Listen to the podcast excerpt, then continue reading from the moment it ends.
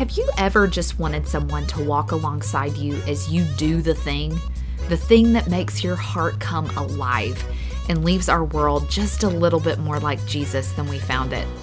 I'm a girl wildly passionate about cheering on my friends in the pursuit of making God known through their unique calling. So, buckle up because I'll gather up my favorite seasoned and rising leaders in their fields to share inspirational stories, strategic advice, and hard won wisdom. I'm your host, Rebecca Dotson George, and welcome to the Do the Thing Movement podcast.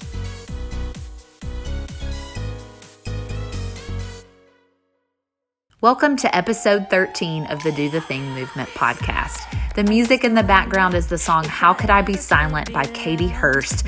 And if you have not listened to my conversation with her a few weeks back, please go listen to um, that episode about overcoming performance anxiety and just all the wisdom that Miss Katie shares. We just love her around here. And today on the show, we have the founder of Well Watered Women, Gretchen Saffles, on the show. We talk all about her newest resource, How to Study the Bible for the Everyday Woman. Guys, this is such an important conversation, and I just know you're going to love it. We talk all about being rooted in God's Word, what that looks like in our everyday lives, how to pursue that how to study God's Word and the different types of writing that exist in Scripture, what misconceptions exist about quiet time, all the things. We just had so much fun. So please enjoy Miss Gretchen and welcome her to the show.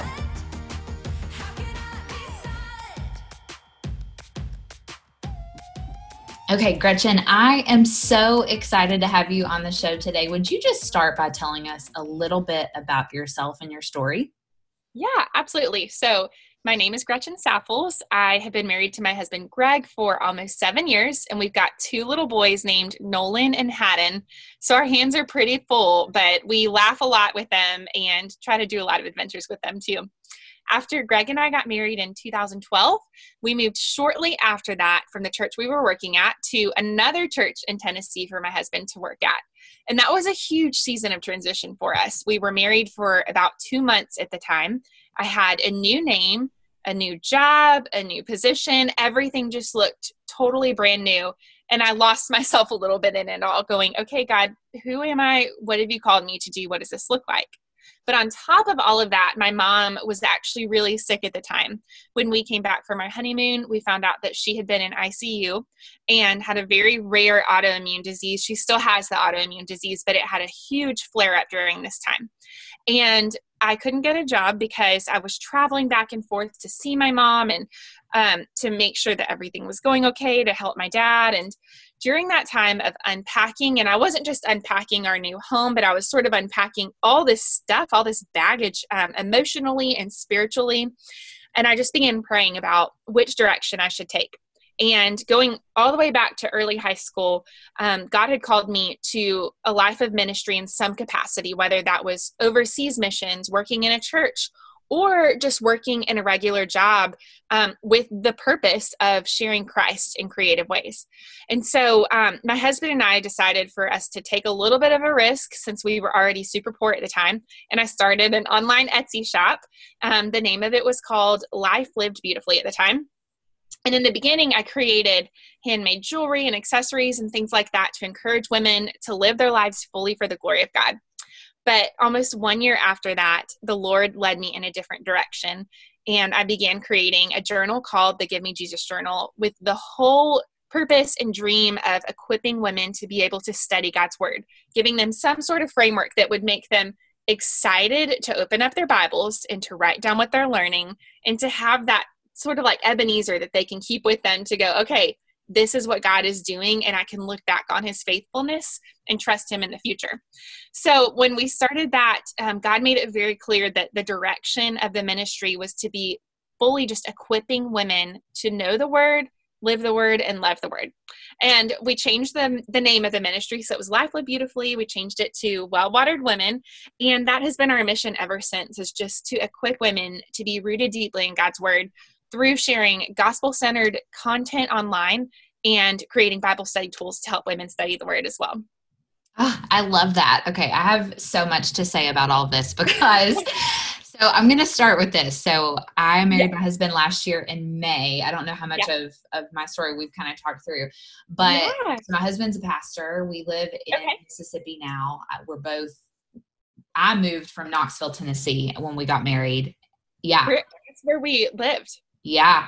I, okay. I, I vaguely knew that. Um, so and I don't remember who told me that. Maybe it was Taylor at some point. Uh-huh. Um, I was um, there for five years. Yeah. Yeah. So I lived in Knoxville for about 10 and okay. we moved, or I moved down. He had already been here for several years, but, um, so I, I get that season. So, I mean, I'm, I'm in the thick of it really still yes. nine months later. And, um, you know, we got married and kind of all in the same breath i moved i became a pastor's wife i entered into a new church family and um, started a new job and started the podcast sort of as um, almost a means just to connect with like-minded people kind of outside of my circle of being a pastor's wife right we live in a really right. small town and um, that's not the reason i started the podcast but it's been sort of yeah. an extra gift that the lord's given that i was not anticipating kind of in all of this and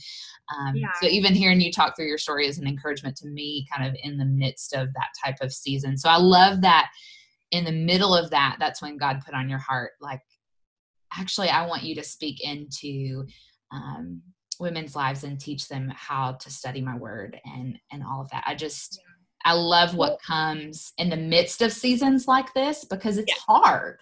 You know you talk about yeah, it now you talk about it now mm-hmm. and it it sounds very like pretty and shiny and and beautiful because you're on the other side yeah. of it right? But I, I would be willing to guess it wasn't. yes. Yeah this came from like my own struggle and my own longing um, to know the word and to go, okay, yeah. if this really is the word of God, like we need to be people that know it, you know, and I, um, I'm really passionate about the persecuted church and just Christians overseas and um, have been for most of my life. And I just see, you know, there's, there's people who have one page of the Bible Mm. And they, I mean, their lives have been radically shifted by it. And I've got like 10 Bibles in my house. And so me and my husband are we're just really passionate about women. Um not well my husband's just passionate about the church in general like knowing god's word.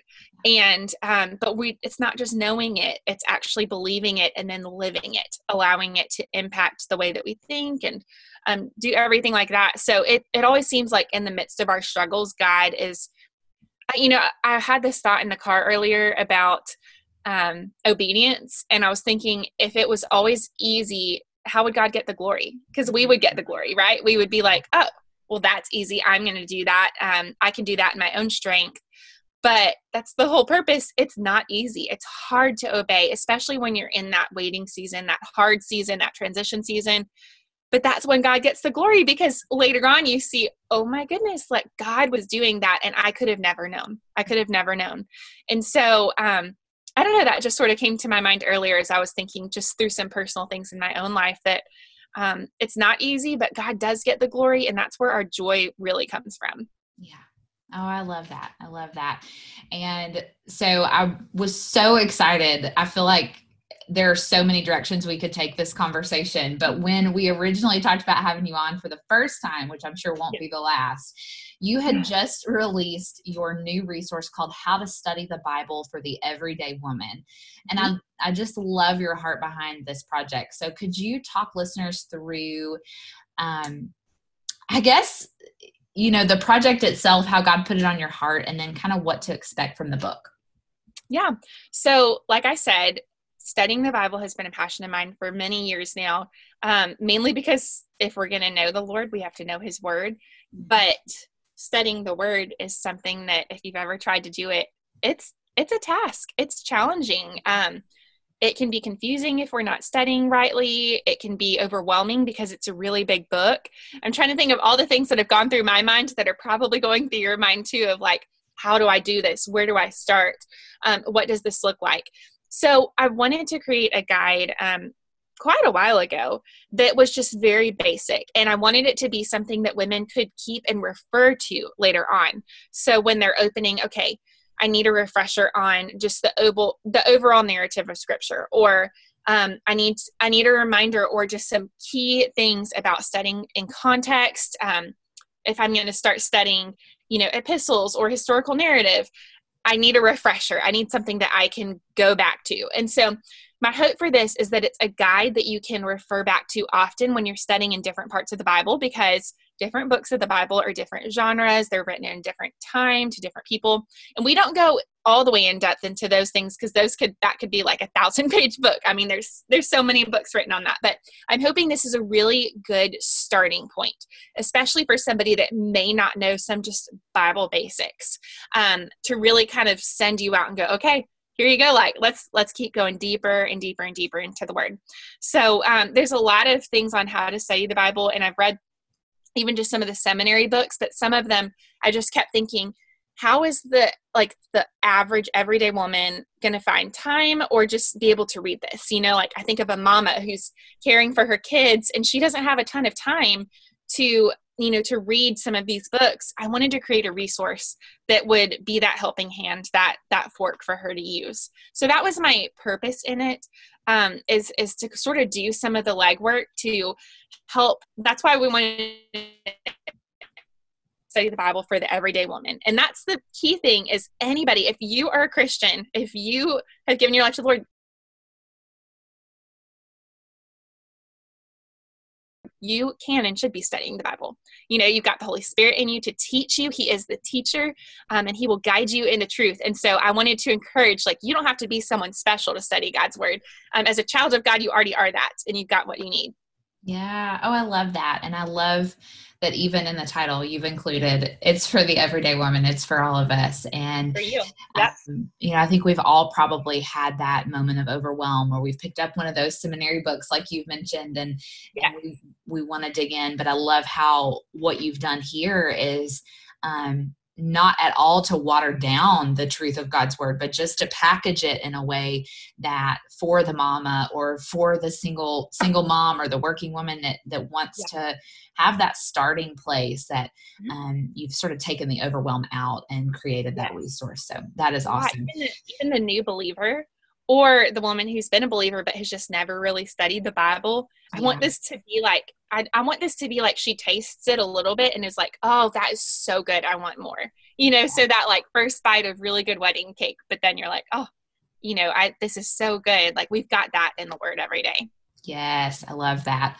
So, I'd love to talk through kind of a handful of the elements of the book. I don't want to give it all away because I want people to go check it out and buy it. But I'd love to talk through a few of these things. So, the first one is just about our quiet time. So, that's a term um, that a lot of us use for you know the time that we spend in god's word right yes. and mm-hmm. in prayer and um but for maybe a new believer or someone who's trying to figure this whole quiet time thing out what do you think are some misconceptions about quiet time I think there's a lot of misconceptions, and a lot of it comes from just the name, quiet time.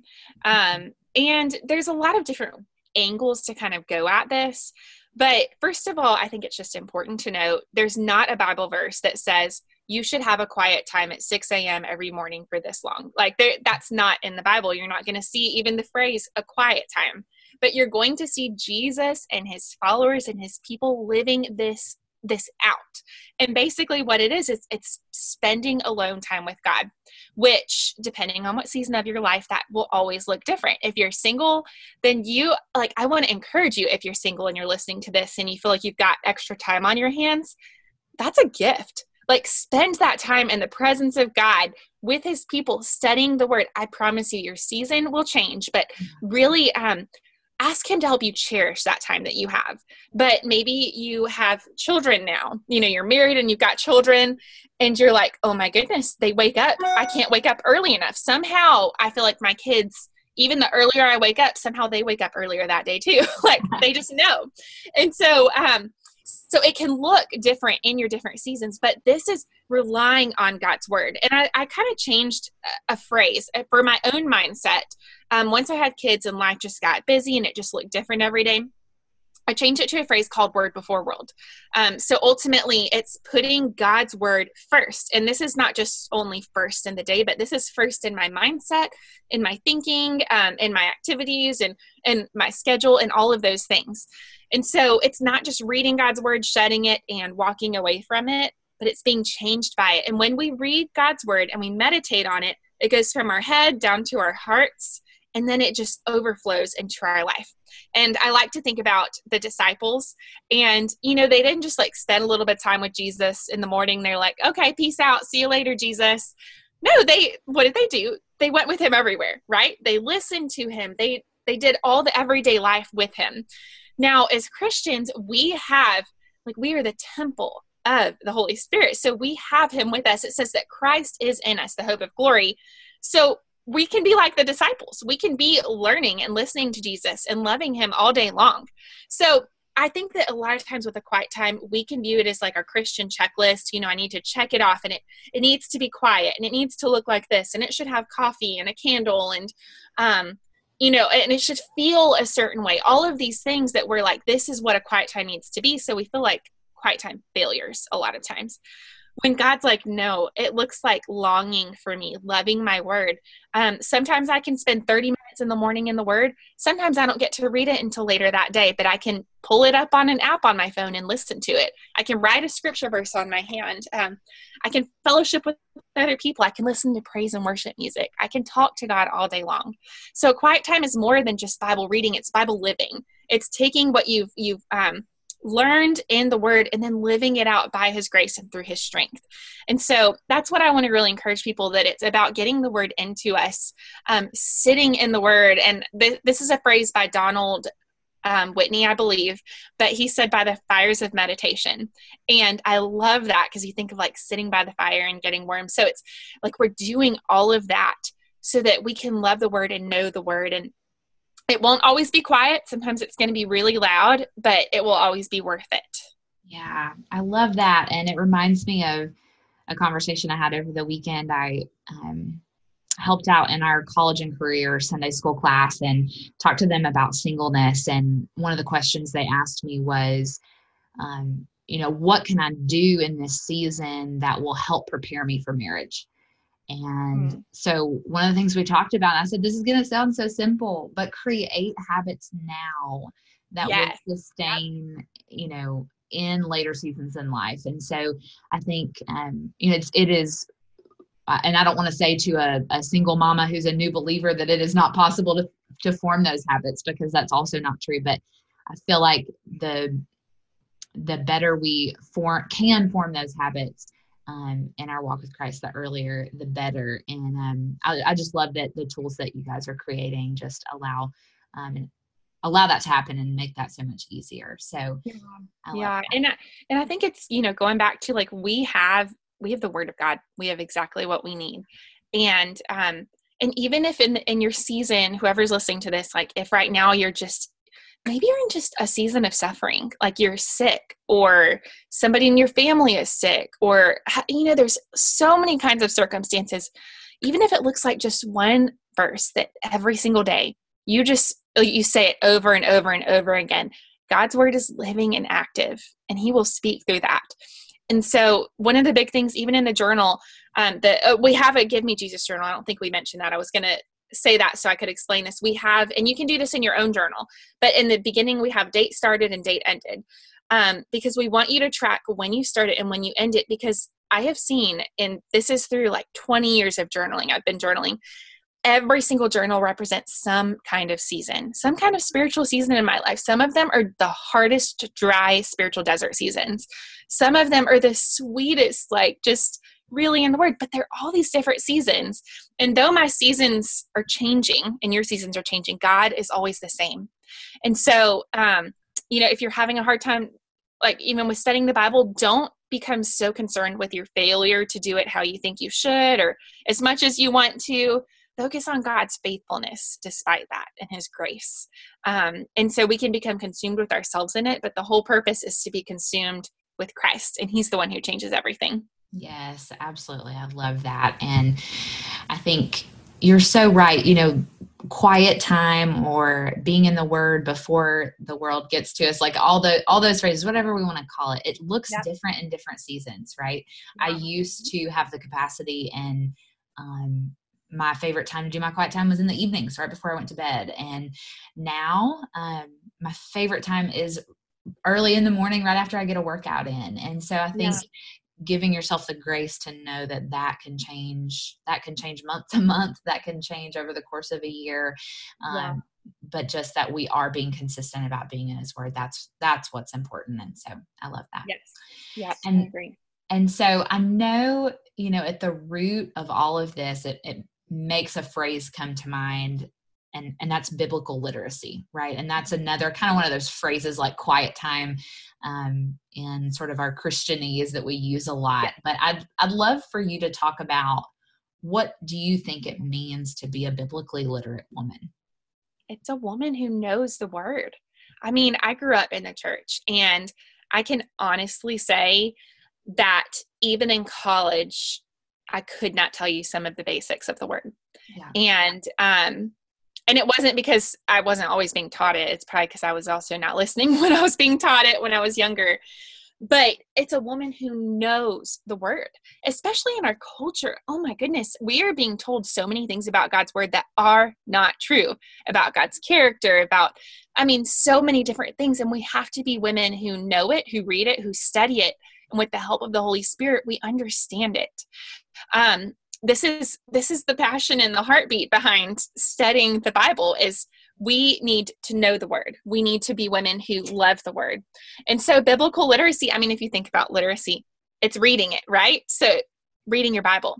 And that's where i mean if you want to be as basic as basic can be um, with a quiet time just read your bible just open it up i have heard of people that um, received a bible that weren't christians maybe they were in another religion they they opened up the New Testament and they read the whole New Testament in one sitting. They couldn't get enough of it. And you know what? Mm. God saved them and radically changed their life just through that.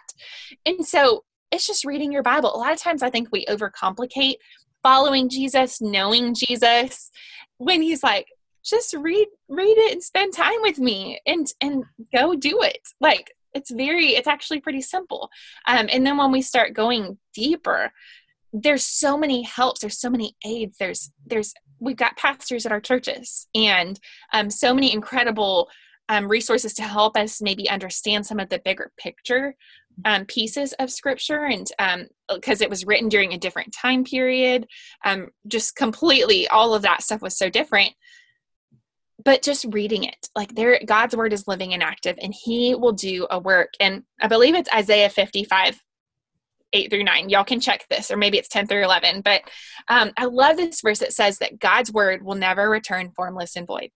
And that has always been such an encouragement to my heart because there's been days where I've read scripture and gone, I do not know what is going on. Or, okay, that didn't apply to my circumstances at all. You know, like we can read, because when you're reading all of the Bible, like there's a good chance that you're not going to read like numbers or judges and be like man that just i just know what i'm supposed to do with my life today but you, it's so valuable because you're learning the big picture you're learning god's faithfulness the big story of what he has always been doing so all of it has value so a biblical biblically literate woman is a woman who studies not just the scriptures that make her feel good but all of the word to know the whole story and who god is yeah yeah, that's great. And kind of leads us into the next question. So, mm-hmm. I think a good starting point for um, kind of seeing the forest instead of the trees is to sort of talk about the structure of the Bible. And so, I'd love, um, we could spend all day on this, but just I'd love for you to talk high level about how you've laid out just the structure of the narrative of Scripture in the resource that you've created. Yeah, absolutely. And some just additional kind of basic resources that women can look into are Jen Wilkin's Women of the Word yeah. and Guthrie's Even Better Than Eden. So those are really two great resources too to start with if you also want to go um, go into this a little bit deeper. So when you think about the Bible, it's the Old Testament and the New Testament, 66 books, but it all tells one story. And so every book of the Bible, every verse, every word of the Bible is inspired by God. It's inerrant, it has a purpose. And when you're reading the Bible, think about it as there's this gospel thread that is woven throughout all of Scripture. The same God that's in Genesis is the same God that's in Revelation. The big story of the Bible is known as the meta narrative and you see it laid out and I, I love this version of it and this is um, i got this from nancy guthrie but it's creation we'll go through this the creation the fall um, redemption and consummation and we'll kind of break that down in a second because the last part is a little bit different than one that i've heard which is restoration but she gave an excellent reason why it should be consummation. Um, and so, in the beginning of the Bible, Genesis 1 through 2, we see God creating. God has always been. He created the heavens and the earth, and then He created mankind in His own image. When He spoke it all into existence, He said, It is good. But when He created man, He said, It is very good. And He gave man the mandate to subdue the earth, be fruitful, and multiply. So he creates Adam out of the dust, and then he creates Eve from Adam's rib as a helper suitable to him. And we see this just beautiful picture of bliss. They they're naked and not ashamed. They can have just direct communion with God. They can enjoy all the fruits of the garden. Like it's so beautiful. Genesis 1 and 2. But then you go into Genesis 3 and it's like the story just turns, and that's when you see the fall happen. So the serpent comes on the scene. The serpent is Satan. He's a fallen angel who rebelled against God. He slithers up to Eve and he questions her. He sows seeds of doubt in her mind, making her doubt that God is really holding out on her, that God um, isn't really giving her all the good that she needs. So he he convinces her that the fruit um, that God has forbidden from them, from the tree of the knowledge tree of the knowledge of good and evil was actually going to make her like God, that God was saying, Oh, no, I don't want you to be like that. Um, and so she takes the fruit, she believes the serpent, she eats it, she gives it to her husband, he eats, and right then both of their eyes are opened and they realize that they are naked and they feel shame for the first time because of sin. So they grab fig leaves and they cover up with fig leaves. And I still just, uh, you know, I don't know exactly what Eden was like, but I'm like, I'm sure there could have been other things to cover up with, but they chose fig leaves. And in their rebellion, sin entered the world and they were cast out of the garden. But before they're cast out of the garden, something really important happens. So this is Genesis 3:15. God, God is um, saying all of the consequences of their rebellion.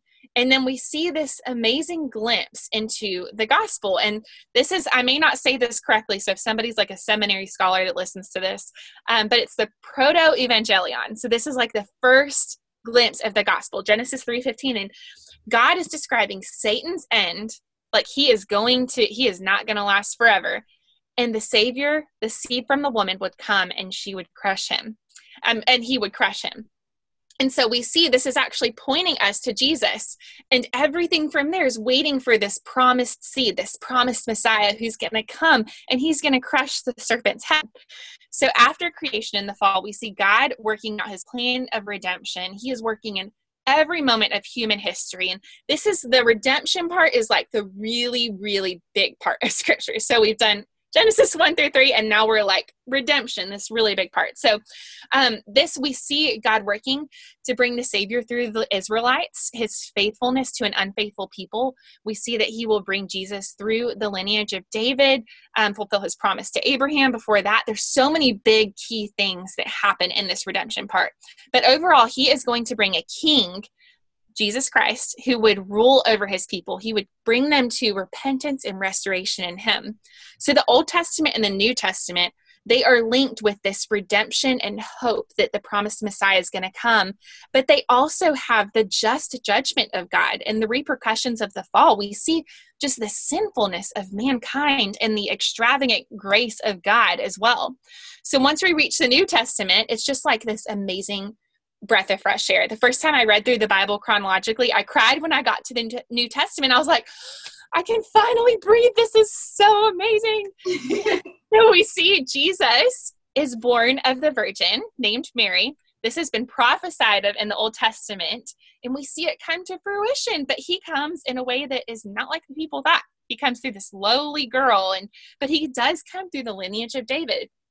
And when you read of the lineage of Christ, it's not a really clean lineage. You see people in there that you're like, excuse me, like, God, I would not have chosen that person to be in the lineage of Christ. But again, we see God's ability to use anybody in his kingdom. God is so much greater than our unfaithfulness. He is faithful to the very end. And so he sends the God of the universe, he sends um, his only son, Jesus, to live a sinless life. So Jesus was tempted in every way possible, um, and yet he was without sin. He conquered all of sin, he uh, mastered all of sin. And then he was crucified in our place and he was mocked as the king of the Jews when he really was the king of the Jews. And the people didn't realize this until later after they had killed him. They had like it it literally makes I was reading in Luke this morning, so I'm almost I was just in where um Judas is betraying Jesus just in my personal Bible study time and I mean it just dumbfounds me just seeing how these people who are us, you know, like we our sin is what crucified Christ and yet he was so faithful. Like he his love is just unbelievable. So Jesus died in our place. Um, he absorbed the wrath of God in our place so we could have freedom and he could buy us back from the rule and the reign of sin. Three days after his death, um, Jesus rose from the dead and he conquered sin and death. And we live in light of the, of the resurrection. We are a people of the resurrection. We don't serve a God who has a gravestone. We serve a God who has an empty grave, and he's currently ruling on the throne. So, um, knowing that the king is ruling on the throne and he's coming again, this is why we preach the good news of the gospel. We are sent out to be his ambassadors and his disciples, um, preaching the good news of repentance and restoration to him, living in obedience of the word. And the last section is the consummation section. So this is revelation. These are things that are to come. And I think it's so cool that God, you know, He gives us this is all that's been, He gives us so much understanding, and this is what is to come. So we are waiting the consummation of the story. Um, the word consummation is, and I love this because Nancy Guthrie, when she described it, I recently went to one of her biblical theology workshops, but um, she was saying that we we hear about restoration, but that makes you think that we're going back to the garden when we're not. We see a new Jerusalem, a new city that's coming, and it is a, a completion of all of God's work. So it's going to be in complete fullness. It's going to be, in, in the wording of her book, even better than Eden. And I love that so much. This is the hope that we have. One day, the serpent in the very beginning is going to be thrown into a lake of fire. He will have no more victory in anybody's life. He will have no more rule and reign. Um, but then we also know that people that don't know Christ will be forever separated from him. And so that impacts the way that we live today as people who want to share the gospel, who want to and faithfully be praying for the lost and the unreached. And and living our lives in light of the eternity that's going to come because we've got really great news but there's so many people that need to hear the good news as well so we're looking forward to the day that jesus is coming again and we have hope in him and so knowing that that framework that um, I wish I could like condense it more, and I'm sure other people could do that a little bit better. And I still am not even touching on so many things. But knowing that framework, when you open up the Bible to different um, parts of you can ask yourself what part of the story am i in? Like what part am i in? And knowing the bigger context is going to really help you study and understand. Love that. Amen. So so i had so many thoughts as you were talking mm-hmm. that made me think of to ask you this. Have you ever been to israel? I have. Okay. It's the best. It's the best. i love it there. Yes. Have it you been? is, yeah. So I went last November. So it's still very fresh for me. We went, I'd never been okay. before.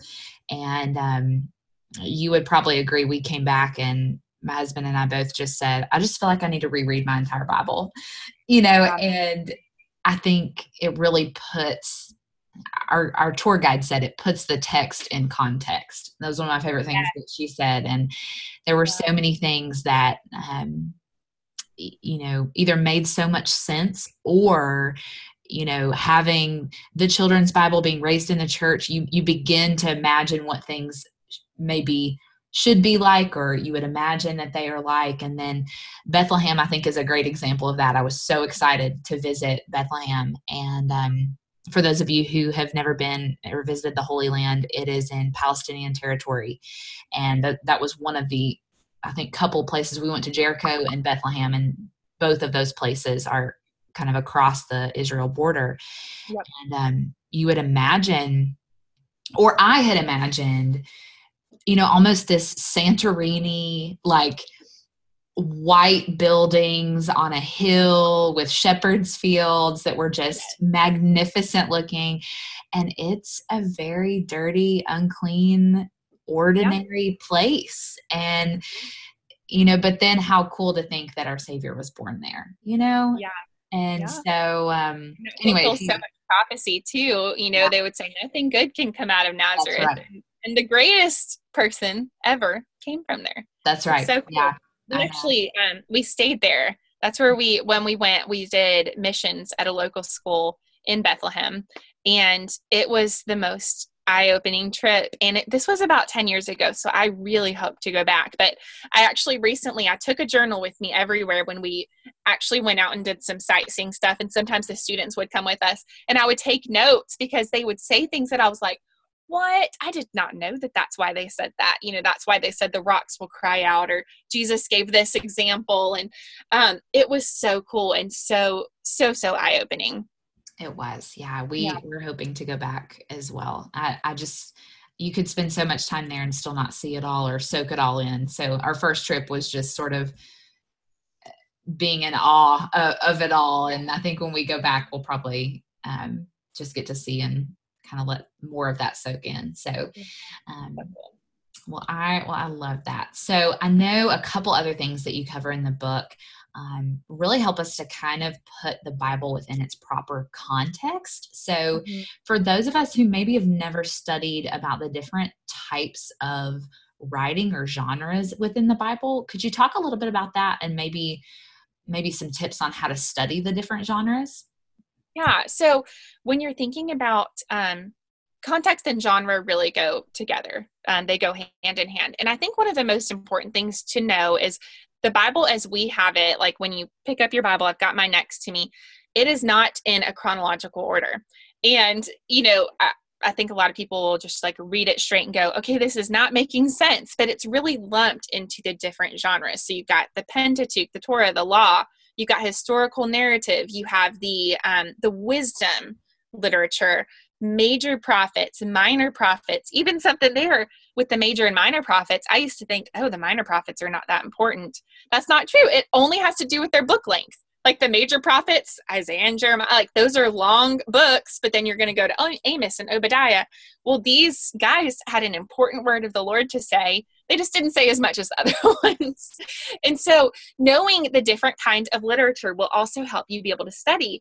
And a lot of this, I think, just goes back to um, you know, when I'm like in English in high school, which was a very long time ago, we study different kinds of literature. So in the Bible, there's different kinds of literature. And um, that's really important to know, knowing the context of what's going on, knowing the overall, if you haven't ever read the Bible um, just from start to finish, I loved, and this may this was just life changing to me to read through the Bible chronologically. And you can purchase a chronological Bible that will literally have the, um, like all of the text exactly as it would have, you know, as it was happening. And and that was cool. Even once I got to the um, the Gospels to see, okay, here's here's the Matthew version, here's the Mark version, the Luke version. You know, here's their different perspectives, the different things they're teaching us about Christ and it was completely eye opening. And so, if you're going to study a book like Proverbs or Psalms versus one of the prophets or one of the letters in the in the New Testament, you know, one of the epistles, epistle is just a fancy word for letter. So, if you're going to read one of those letters, we're going to read them all differently. Because all of those i mean the, the things that i just mentioned were written in totally different times. Some are old testament some are new testament. Another word for testament is also covenant. So the old covenant and jesus came with the new covenant. And um, and so understanding the context of these understanding that the historical narrative this is telling a story. This is telling us the events that took place. But it's also important to note that we know when you see genealogies in these books, um, a lot of times we'll see it and think that this is the direct genealogy, but a lot of times these genealogies are only listing the patriarchs. You know, so they're they're picking these specific people on purpose that they want you to note, and they want to see. They want the the author wants the audience to see this is what God is doing in this whole story. And so all of those have great significance. But when you read Proverbs, we don't read Proverbs as these absolute facts. You know, it says that um, train a child up in the way that they should go, and, and and they will not depart from it. Well, this is this is wisdom literature. This doesn't mean that if you train a child up that they won't walk away from the Lord. There's many mamas who may listen to this who have who have testified to that that they raised their child in the church and maybe right now their child is not walking with the lord and so understanding as we're reading okay what kind of literature is this will help us better understand what was the original author saying what is god saying and we need to know what god was saying to the original listener. Um, and i think that that's something that i'm still learning is to go okay what was god saying to them and what does that mean for me today and so, understanding what does the text say? What did it mean to these people? Because it can't mean anything different than it originally meant. Mm-hmm. And then going, okay, God, what does that mean to us in our lives today? And that is, I think that's one of the best questions that you can ask is just the very simple what is it? What did it mean to them? What does that mean for us today? And so, knowing the basics, you know, so who wrote it, the kind of genre, why was it written? What was happening during that time? And as you begin to do that you're going to see how everything is really woven together. You know you're in one book of the bible and you're going oh wait a second this is over here too.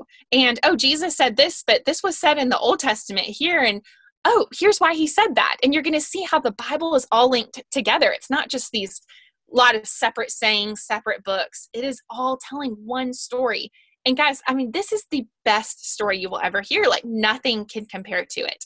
And I'd also want to say this encouragement um, when you're thinking about studying in context. I actually recently purchased the book Anne of Green Gables, and I was like, I want to read through just this classic, just for something different.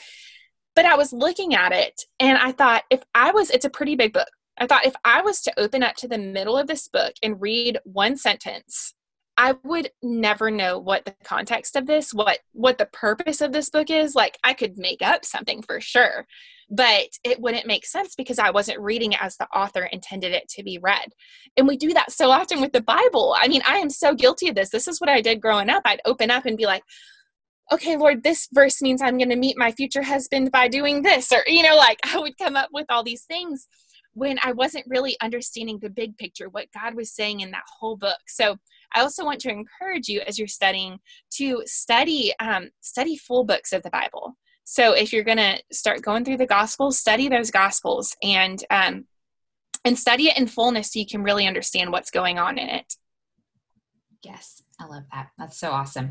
So I know that this year um, you've got a lot of really exciting new resources coming at Well Watered Women. So I'd love for one, you to share anything you'd like to share there of things that might be up and coming, and then how listeners can get in touch with you and get access to these resources. Yeah. Um, so our big thing is just equipping women in the word. And we try to have a lot of journals that will really help you we, I love creating Bible studies. I love it. But we also really love creating journals to help you like literally take your spiritual fork and eat in the word. And so we've got several, we have a walk in grace journal that will actually walk you through a specific book of the Bible. Um, coming up, we'll have a James one coming out this year and a few other books of the Bible. And this will literally tell you. So if you're going, okay, I want to study the Bible, but I don't know what to do, every day it tells you what to read, what to write and what questions to ask. And it gives you a basic framework for having Bible study time, quiet time, word before world, whatever you're going to call it. And this is one of our favorite resources for you to start off with, okay, to learn um, how to study that specific book of the Bible in any book of the Bible. Um, and then we also have just our Give Me Jesus journal. This is something that we keep um, because we want women to again. This is this is like a blank slate. You've got the layout for your daily quiet time, but we want you to be able to go, okay, I am going to study the book of Exodus and I'm going to start going through it. And you can use that journal to start going through that specific book and recording what God is teaching, um, what you are learning about God, how you're going to live in response to that in obedience. I'm recording your prayers. It's so cool. It's my favorite thing that we do. And so, those are some of the resources that we've got coming out. And um, if you want to follow along, you can follow us on social media um, at Well Watered Women. And we've got a few different handles, or you could my personal profile is just my name, Gretchen Saffles, and um, I do share more about my kids there. So if you want just the Bible study stuff, you can stick with Well Watered Women. But if you want all the other fun stuff, you can follow me too. Um, but we love to steward our encouragement emails to be um, full of information and things that are going to really help you in your walk with the Lord or just encourage you to live faithfully where you are. So you can go to wellwateredwomen.com slash email and receive our emails. And then you can also go to our website, wellwateredwomen.com slash resources and find a ton of free resources to help you be rooted deeply in your faith.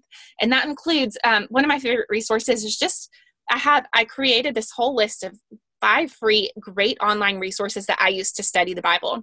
So if you're like, oh, I don't have any, you know, I don't have extra money to buy something, great. We've got a lot of free resources for you. So there's still no excuse. Um, so you can go there, you can find free templates, free reading guides, um, scripture memory, a word before world challenge, all these things for free to help you in your faith. That is awesome. I love that. And so I think I'm okay to say this. Can I talk about Dear Girl?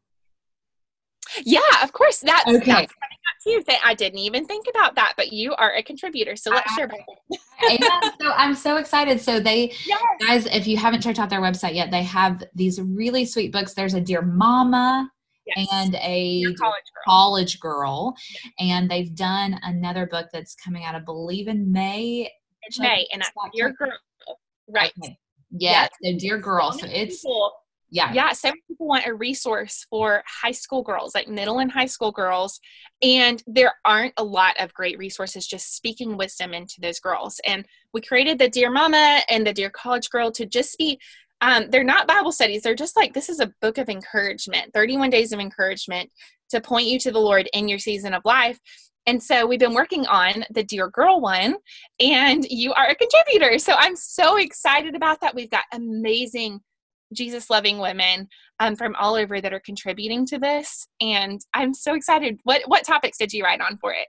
So I wrote on boldness. So ah, just having it. boldness kind of in your season and right where you're at. And so I think that's I was so happy when Taylor gave me that topic because yeah. it's one of my favorite things to talk about, and especially within the context of teen girls, I think that's just so relevant. And um, yeah, so yeah, I am so thrilled to to have it in my hands and just see who else you have that's contributing to it. I, just based on all of your other works, I just I know this will be great and will really impact teen girls. So if you have a teen girl in your life, um, be sure to check it out in May when it comes out. So well, one thank of for giving, I didn't even think about that. So thank you. Yes, well, of course. I I just was so excited about it. I wrote it down on my little my little bullet point list of things yes. I didn't want to forget for us to mention. Yes, so um, absolutely. Um, well, cool. Well, one of my favorite questions that I always end on, I ask every guest this question, or at least we're doing that on our first season, is what is the best piece of advice you've ever been given?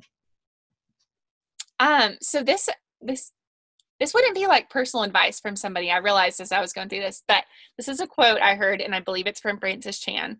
But I felt like it was advice given to me, um, especially as a millennial and just like in our generation that's so showy, so like we have to be online and connected all the time. So he said, refuse to let your outward affections exceed your private devotion. And I think that's so easy in the church and in ministry is we know how to act, we know what to say, but when our faith is fizzling in the dark you know behind the scenes like all of that stuff just fades away and it doesn't matter. And so to know that my private devotion to the lord should be of utmost importance before i go out and and you know do all these things in jesus name like he wants me to first be with him before i go and do for him. And that that quote has really just shaped my life and how i've made decisions about time and work and all those things. Yeah that's great. And i think he i was so excited when you said francis chan just in recent news i think once again he's just really being faithful to what god has called he and his family to. I think i don't know if they have already moved but i think soon they're moving to hong kong. Um, okay. He's leaving the mega church that he's pastoring and i know there's I been a lot already did. I, yeah, I think they might yeah. I, I wasn't sure if that had already happened or not but i've i've heard a lot lately kind of in the news about that. So, um, anyway, just we've been keeping that family in our prayers, but I would encourage our listeners to as well. Um, yes. So love his wisdom there. Yes. So if we'll you haven't read any of his books, you can go read some of his books too. That's right. Yes, he has some great books as well. Crazy Love is one of my favorites. So, well, Gretchen, this has been so much fun. Thank you so much for being my guest on the show today. And I'm sure it won't be our last conversation. Thanks so much for listening to the show.